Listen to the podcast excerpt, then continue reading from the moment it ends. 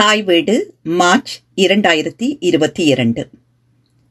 நாட்டிய ஆச்சாரியமணி சாந்தா பொன்னுத்துரை. எழுதியவர் பானா ஸ்ரீஸ்கந்தன். வாசிப்பவர் ஆனந்தராணி பாலிந்திரா. பண்ணும் பதமேழும் பலவோசை தமிழவையும் முன்னின்றதோர் சுவையுமொரு தாளத் தொலிபலவும் என சம்பந்தர் சொல்லிச் செல்லும் நடனக்கலையை சாஸ்திரிய முறைப்படி பயின்றவர். தன் 3 வயதில் காலில் சலங்கை கட்டியவர். கலைகளின் புனிதமான இடம் என கருதப்படும் கலாக்ஷேத்திரம் நுண்கலைக்கூடத்தின் மாணவி. இந்தியாவில் நடனக்கலையில் முதுமானி பட்டம் பெற்ற முதல் இலங்கையர் என்ற பெருமைக்குரியவர். கண்டிப்பும் கண்ணியமும் மிக்க நடன ஆசிரியை என அறியப்படுபவர்.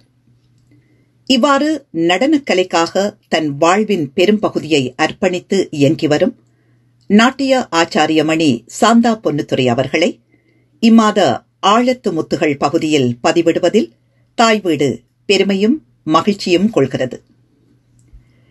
இயல்பாக மிக சரளமாக மனம் திறந்து நடனக்கலை பற்றியும் தன் கலை வாழ்வையும் அவ்வாழ்வில் ஏற்பட்ட அனுபவங்களையும் சுவைப்படக் கூறிய அந்த தருணங்கள் அற்புதமானவை. இவர் யாழ்ப்பாணத்து அரசதானியாக விளங்கிய நல்லூரில் பிறந்தவர். தந்தையார் டேனியல் பொன்னுத்துரை, தாயார் பேள் கிருபை மலர். அந்நாளில் யாழ் பிரதான வீதியில் SR இராசநாயகம் என்பவரால் நடத்தப்பட்ட யாழ்ப்பாண நடனக் கல்லூரியில் பரதக்கலையை பயில 3 வயதில் இவர் சேர்க்கப்பட்டார். அன்றிலிருந்து இன்று வரை பரதக்கலையே தன் வாழ்வாக இயங்கி வருகிறார் பரதக்கலா வித்தகி சாந்தா பொன்னுத்துரை அவர்கள். இந்தியாவிலிருந்து வருகை தந்தவர்களே இப்பாடசாலையில் ஆசிரியர்களாக பணியாற்றினர். இவ்வாறு வந்த நடன ஆசிரியர்களான செல்லப்பன் பவானி இணையர், சுகுமார் ஆகியோரிடம் ஆரம்ப நடன அடைவுகளை பயின்றார். பிரபல மிருதங்க வித்துவான் S. இராமநாதன் இப்பாடசாலையில் மிருதங்க ஆசிரியராக இருந்தார். முன்னைய காலத்தில் பரதநாட்டியம் இழிவான கலையாக சமூகத்தின் மேல் வர்க்கத்தினரால் கருதப்பட்டு வந்தது. 1930களில் தமிழகத்தில் E. கிருஷ்ண ஐயர், பாலசரஸ்வதி, ருக்மணிதேவி அருண்டேல் போன்றோரின் அரும் செயற்பாடுகள் காரணமாக நடனக்கலையை எவரும் கற்று சிறப்பு அடையலாம் என்ற மதிப்பார்ந்த நிலைமை தமிழகம் கடந்து யாழ்ப்பாணத்திலும் ஏற்பட்டது.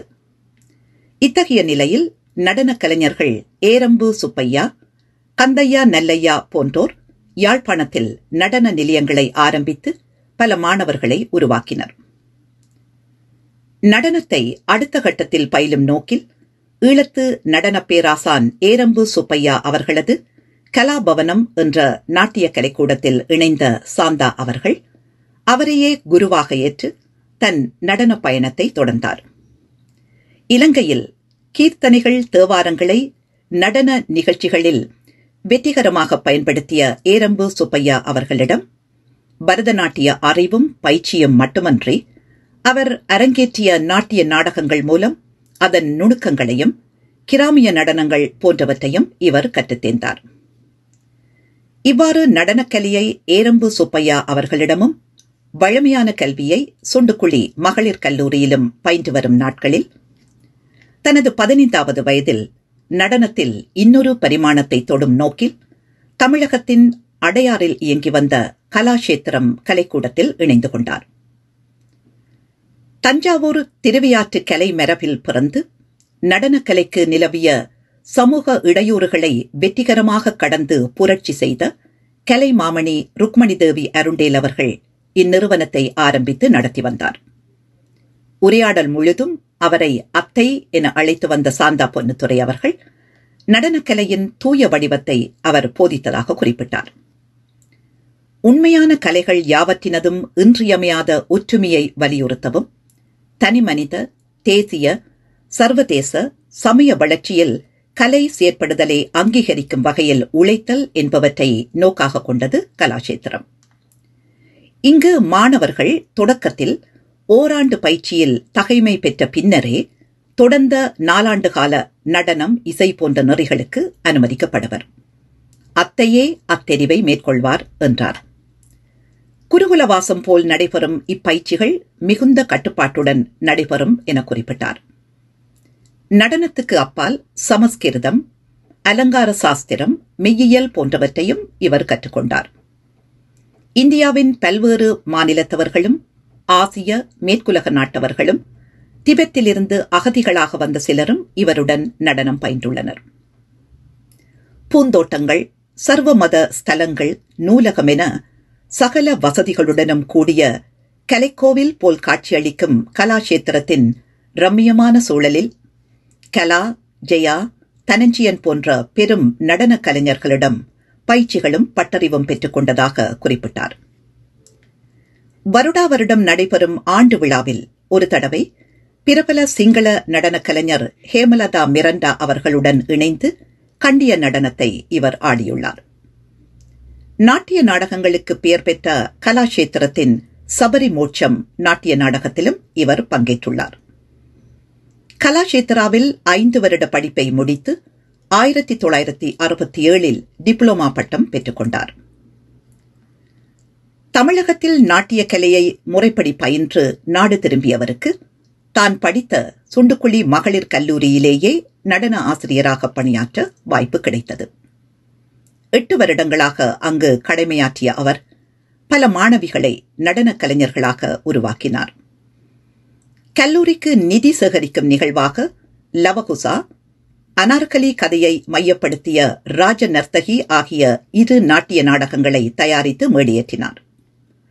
கல்லூரியில் சங்கீத ஆசிரியையாக இருந்த திருமதி ஆனந்தநாயகம், வருகை தரு ஆசிரியரான திரு ஆனந்தநாயகம், பாடலிலும் ஆடலிலும் வல்லவராக விளங்கிய பத்மரஞ்சினி அருளம்பலம் ஆகியோரின் உதவியுடன் பாடல்களை எழுதி இசையமைத்து நடன அமைப்பை மேற்கொண்டு அவ்விரு நாட்டிய நாடகங்களையும் இவர் அரங்கேற்றினார். அவ்விரு நாட்டிய நாடகங்களையும் என் சிறுவயதில் பார்த்த ஞாபகம் இருக்கிறது. நாடகங்கள் மட்டுமே பார்த்து வளர்ந்த எனக்கு இந்த நாட்டிய நாடகங்கள் பெரும் பிரமிப்பை தந்தன. பிரமாண்டமான காட்சியமைப்புடன் அவை அரங்கேறின. லவகுசா நாட்டிய நாடகத்தில் இடம்பெற்ற போர்க்காட்சியில் திரையில் அம்புகள் சரமாரியாக எதிரும் புதிருமாக பாய்ந்து யுத்தக்களத்தை எம் கண்முன்னே நிறுத்தியது இன்னும் பசுமையான நினைவாக உள்ளது. கலாக்ஷேத்திரம் முடித்த அடுத்த வருடம் 1968 தனது நடன அரங்கேற்றத்தை யாழ் நகர மண்டபத்தில் இவர் நிகழ்த்தினார். பிரபல கலை ஆர்வலரும் அப்போதைய யாழ் அரசாங்க அதிபராகவும் இருந்த வேணன் அபயசேகரா தலைமையில் இடம்பெற்ற இந்நிகழ்வுக்கு தமிழகத்திலிருந்து வருகை தந்த கலைஞர்கள் பின்னணி இசை வழங்கினர். பாட்டில் சங்கீத வித்வான் சீதாராம சர்மா, மிருதங்கத்தில் காரைக்குடி கிருஷ்ணமூர்த்தி, நட்டுவாங்கத்தில் கலாக்ஷேத்திரம் கமலராணி மற்றும் வயலினில் சங்கீத வித்வான் தனதேவி மித்ர தேவா ஆகியோர் பின்னணி இசைக்கு அணி சேர்த்தனர். தொடர்ந்து சுண்டுக்குழி மகளிர் கல்லூரியில் நடன ஆசிரியையாக பணியாற்றிக் கொண்டு தனியாகவும் பல மாணவிகளுக்கு நடனம் பயிற்றுவித்தார். இக்காலம் 70கள் இலங்கையில், குறிப்பாக யாழ்ப்பாணத்தில் நடனக்கலைக்கான பொற்காலமாக இருந்தது. சாந்தா பொன்னுத்துரை போல் நடனத்தை முழுமையாக கற்ற நல்ல தேர்ச்சியும் ஞானமும் பெற்ற பல கலைஞர்கள் நடனக்கலைக்கு மறுமலர்ச்சியை ஏற்படுத்தினர். இந்த வகையில் வள்ளுவூர் ராமையா பிள்ளை வழிவந்த திரிபுர சுந்தரி யோகானந்தம், நாட்டிய கலாநிதி கோபிநாத்திடம் கற்ற வேல் ஆனந்தன், பரத கலை மாமணி ருக்மணி அரண்டேலிடம் பயின்ற கமலா ஜோன் பிள்ளை, வீரமணி ஐயர் ஆகியோர் குறிப்பிடத்தக்கவர்கள். இவ்வாறு இவர்கள் மூலம் நடனக்கலையின் பல்வேறு ஆடல் முறைகள் ஈழத்தவர்களுக்கு வந்து சேர்ந்தன. நடனக்கலையே தன் மூச்சாக இயங்கி வரும் பரதகலா வித்தகி சாந்தா பொன்னுத்துரையின் மாணவிகளின் முதலாவது அரங்கேற்றம் 1972 யாழ்ப்பாணத்தில் இடம்பெற்றது. வினோதினி அரசரட்னம், ராகினி அரசரட்னம் சகோதரிகளின் அரங்கேற்றம் யாழ் வீரசிங்க மண்டபத்தில் வெகு விமர்சையாக நடைபெற்றது. தொடர்ந்து மீனா பரம்தில்லை ராஜா, தமயந்தி பரம்தில்லை ராஜா, தாரிணி கணேசையா ஆகிய இவரது மாணவிகளின் அரங்கேற்றங்கள் யாழ்ப்பாணத்தில் இடம்பெற்றுள்ளன. 1960 சர் பொன் இராமநாதனின் மருமகனான கானா நடேசப்பிள்ளை என்பவரால் ஆரம்பிக்கப்பட்ட இராமநாதன் இசைக்கல்லூரியில் வாய்ப்பாட்டு, வாத்திய இசை என்பன கற்பிக்கப்பட்டு வந்தன. 1974 நாட்டியக்கலை ஒரு கற்கை நெறியாக அறிமுகப்படுத்தப்பட்ட போது அதன் முதல் ஆசிரியையாக சாந்தா பொன்னுத்துரை அவர்கள் நியமிக்கப்பட்டார். 1975 பேராசிரியர் கைலாசபதியின் முயற்சியால் இராமநாதன் இசைக்கல்லூரி யாழ்ப்பாண வளாகத்தின் ஒரு பிரிவாக இராமநாதன் நுண்கலைக்கூடம் என தரமுயர்த்தப்பட்டது. இந்த நுண்கலை பீடத்தின் நடனத்துறைக்கு தலைவராகவும் விரிவுரையாளராகவும் இவர் பதவி உயர்வு பெற்றார். அந்த துறைக்கான பாடவிதான தயாரிப்புகளை இவரே மேற்கொண்டார். 4 வருட நடன கற்கை நெறியில் பத்மரஞ்சினி அருளம்பலம், ஜெயந்தி சதாசிவம், ஜெயந்தி ஆறுமுகம், யசோதரா சபாரட்னம் ஆகிய 4 மாணவிகள் மட்டுமே முதலாவது தொகுதியில் இணைந்திருந்தனர். பின்னாளில் இத்துறை மிகவும் பிரபல்யமானதாக நிறைய மாணவர்களை பெற்றமை சிறப்பு. இந்நாட்களில் விசுவாச ஒளி, ஜீவ ஒளி ஆகிய கிறிஸ்தவ நாட்டிய நாடகங்களையும் ஓவியன் கனவு என்ற நாட்டிய நாடகத்தையும் வெளியேற்றினார். மேலும் நாடகம் ஒன்றுக்கு நடன காட்சிகள் அமைத்து புதுமை செய்தவர் சாந்தா அவர்கள். பேராசிரியர் சீனா மௌனகுரு சக்தி பிறக்குது என்ற நாடகத்தை எழுதி தயாரித்த பொழுது குழந்தைமானா சண்முகலிங்கத்தின் ஆலோசனைக்கு அமைய நுண்கலைப்பீட மாணவிகளையும் முதன்முதலாக இணைத்துக் கொண்டார். அடக்குமுறைக்கு எதிராக பெண்கள் அலையலையாக எழுந்து போராடும் இறுதி காட்சிக்கான நடன கோலத்தை இவர் அமைத்தார். சக்தி பிறக்குது நாடகத்தை தூக்கி உச்சியில் வைத்தது அந்த நடன காட்சி. பெண்களின் சக்தியை பரத அசைவுகளூடாக புலப்படுத்திய அவரின் அபாரமான கற்பனையை புரிந்து கொண்டேன் என கூறும் பேராசிரியர் சீனா மௌனகுரு, சாந்தா அவர்கள் சிருஷ்டித்துவம் மிக்க கலைஞர். எளிமையான உடையலங்காரம், உடலை எப்போதும் மெலிதாக வைத்துக் கொள்ளும் பக்குவம், நடந்தால் இருந்தால் நிமிந்து இருக்கும் ஒரு ராஜகம்பீரம், ஆடலில் அங்க சுத்தம், செம்மை, ஒழுங்கு, நளினம், தெளிவு, அழகு என்பவற்றில் மிகவும் கண்டிப்பாக இருப்பார் என்றும் குறிப்பிட்டுள்ளார். வட இலங்கை சங்கீத சபையில் நடனம் ஒரு கற்கை நெறியாக சேர்க்கப்படுவதற்கும் அதற்கான பாட விதானத்தை செழுமைப்படுத்தலுக்கும் பின்னால் இவரது உழைப்பு உள்ளது. வட இலங்கை சங்கீத சபையின் பரீட்சகராகவும் இலங்கை கல்வி அமைச்சின் நடன பாட பரீட்சகர் குழுவில் ஒருவராகவும் நடனத்துக்கான பாடவிதான திட்ட வல்லுநராகவும் இவர் பணிபுரிந்துள்ளார். கலாக்ஷேத்திரத்தில் 5 வருடங்கள் நிறைவு செய்து இராமநாதன் நுண்கலைக்கூடத்தில் ஆசிரியர், விரிவுரையாளர், துறைத் தலைவர் என பல பதவிகள் வகித்து நடனக்கலை குறித்த பல பணிகளை ஆற்றிய பின்னரும் மேலும் கற்க வேண்டும் என்ற தாகத்தால் 1983 பம்பாய் சென்று அங்குள்ள நாளாந்தா நிருத்திய கலா மகா வித்தியாலயத்தில் 3 வருடங்கள் பயின்று நடனக்கலையில் முதுகலைமானி பட்டத்தை பெற்றுக்கொண்டார்.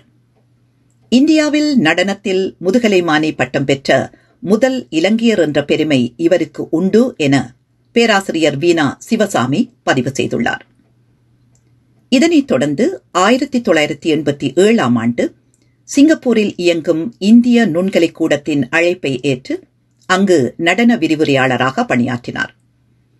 இதன் காரணமாக இராமநாதன் நுண்கலை பீடத்தில் ஏற்பட்ட வெற்றிடத்துக்கு பீடத்தின் முதற் தொகுதியில் இணைந்து கொண்டு முதற்தரத்தில் சித்தி எய்திய பத்மரஞ்சினி அருளம்பலம் உமாசங்கர் நியமிக்கப்பட்டமை குறிப்பிடத்தக்கது.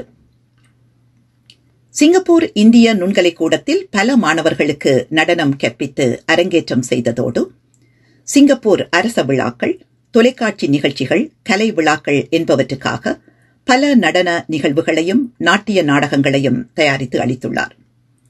அந்த வகையில் நௌகா விகாரம் நாட்டிய விழா 1987, ஷியாமா நாட்டிய விழா 1991, கண்ணப்ப நாயனார், இராமாயணம், காலிங்க நர்த்தனம், ராகத்வனி, அறுவடை நடனம், சிங்கப்பூர் இளைஞர் விழா 1991, மெக்டலின் மரியம், அமைதிக்கான கூறுகள், ஆசிய நடன விழா 1996 ஆகியவை இவருக்கு புகழ் சேர்த்தவையாகும்.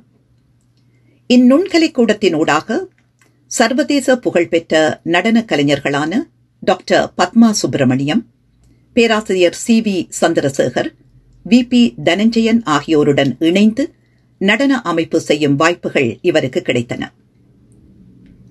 டாக்டர் பத்மா சுப்பிரமணியத்துடன் இணைந்து அரங்கேற்றிய ரிதி மகாத்மியம் என்ற நாட்டிய நாடகம் 1992 சிங்கப்பூர் தேசிய கலை விழாவிலும் ஹாங்காங்கில் நடைபெற்ற சர்வதேச நாட்டாரியல் விழாவிலும் மேடையேற்றப்பட்டு பாராட்டுகளை பெற்றுக்கொண்டது. இந்நிகழ்வில் 50 வரையான கலைஞர்கள் பங்கு பற்றியமை நினைவு கொள்ளத்தக்கது. மேலும் பேராசிரியர் சி வி சந்திரசேகருடன் பஞ்சமகாபூதம், வி பி தனஞ்சயனுடன் சங்கமித்ரா ஆகிய நாட்டிய நாடகங்களில் இணைந்து பணியாற்றி புகழ் சேர்த்தவர் எமது கலைஞர் சாந்தா பொன்னுத்துரை அவர்கள். 1992 முதல் கனடா வினிபெக் நகரின் நடன சங்கீத நாடகத்துக்கான இந்திய கல்லூரியின் ஆலோசகராகவும் நடனத்துறையின் பொறுப்பாளராகவும் கடமையாற்றி வருகிறார். டொரண்டோவில் இயங்கி வரும் சுருதிலய நுண்கலைக்கூடத்தின் பரதக்கலை இயக்குநராக 1999 பணிபுரிகிறார். மேலும் பல்கலைக்கழகத்துக்கான புள்ளியீட்டும் பாட விதானத்துக்குரிய நடன கற்கைநெறி ஆலோசகராகவும் விளங்குகிறார். இவரிடம் பயின்ற பல மாணவர்கள் உலகப் பரப்பெங்கும் புகழ்பூத்த நடன ஆசிரியைகளாக வலம் வருகின்றனர்.